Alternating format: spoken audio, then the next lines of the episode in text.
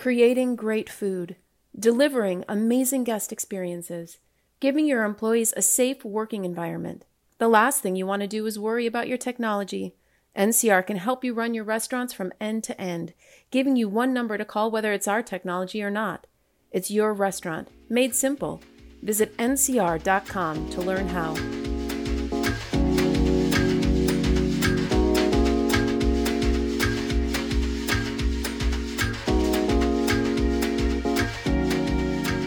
Ruby Tuesday gets the okay to be sold. More communities restrict restaurants, and BurgerFi comes up with a chicken sandwich. This is RB Daily. I'm Jonathan Maze, editor in chief of Restaurant Business. And I'm Pat Cobe, senior editor of Restaurant Business. Ruby Tuesday sale is a go.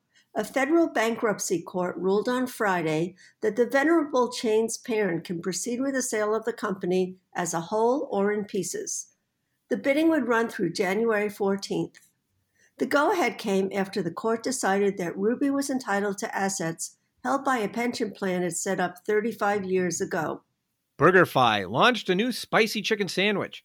Chief Culinary Officer Paul Griffin admits that the current hype around fried chicken sandwiches may have nudged him a little, but he's actually been working on this signature sandwich for over a year. BurgerFi differentiates its version with house infused jalapeno pickle slices a hot honey sauce that's spiked with ghost peppers, and a brined chicken breast that's sourced from humanely raised birds. Restaurants get more service restrictions.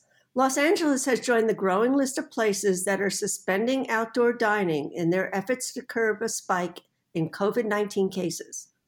Meanwhile, Nevada has lowered indoor dining capacities to 50%, while indoor dining was suspended in Kentucky as of Friday.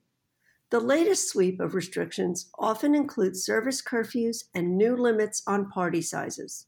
Restaurant M&A is on the upswing.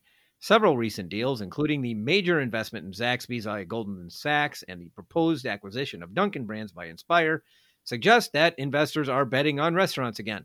But RB's The Bottom Line says that's not entirely the case. Investors are betting on some sectors, notably fast food, but are shying away from urban concepts and casual dining chains in particular. Danny Meyer is shutting down on premise service at his Union Square Hospitality Group res- restaurants as COVID cases surge.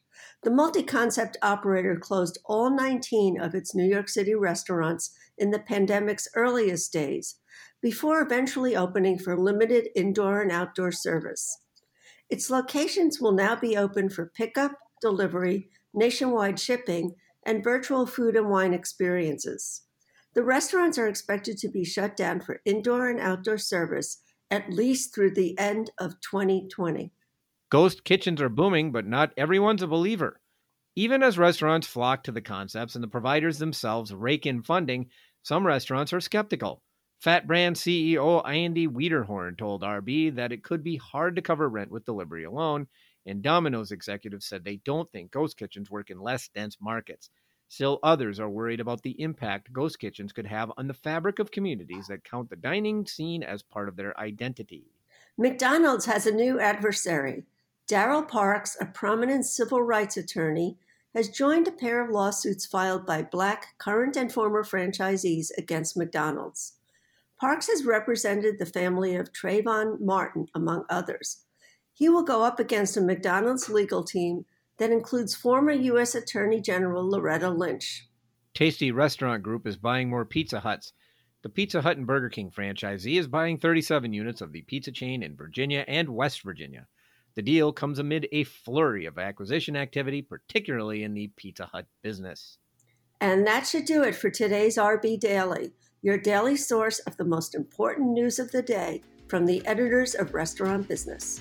Subscribe to us wherever you get your podcasts. I'm Pat Cobe. And I'm Jonathan Maze. Have a great day.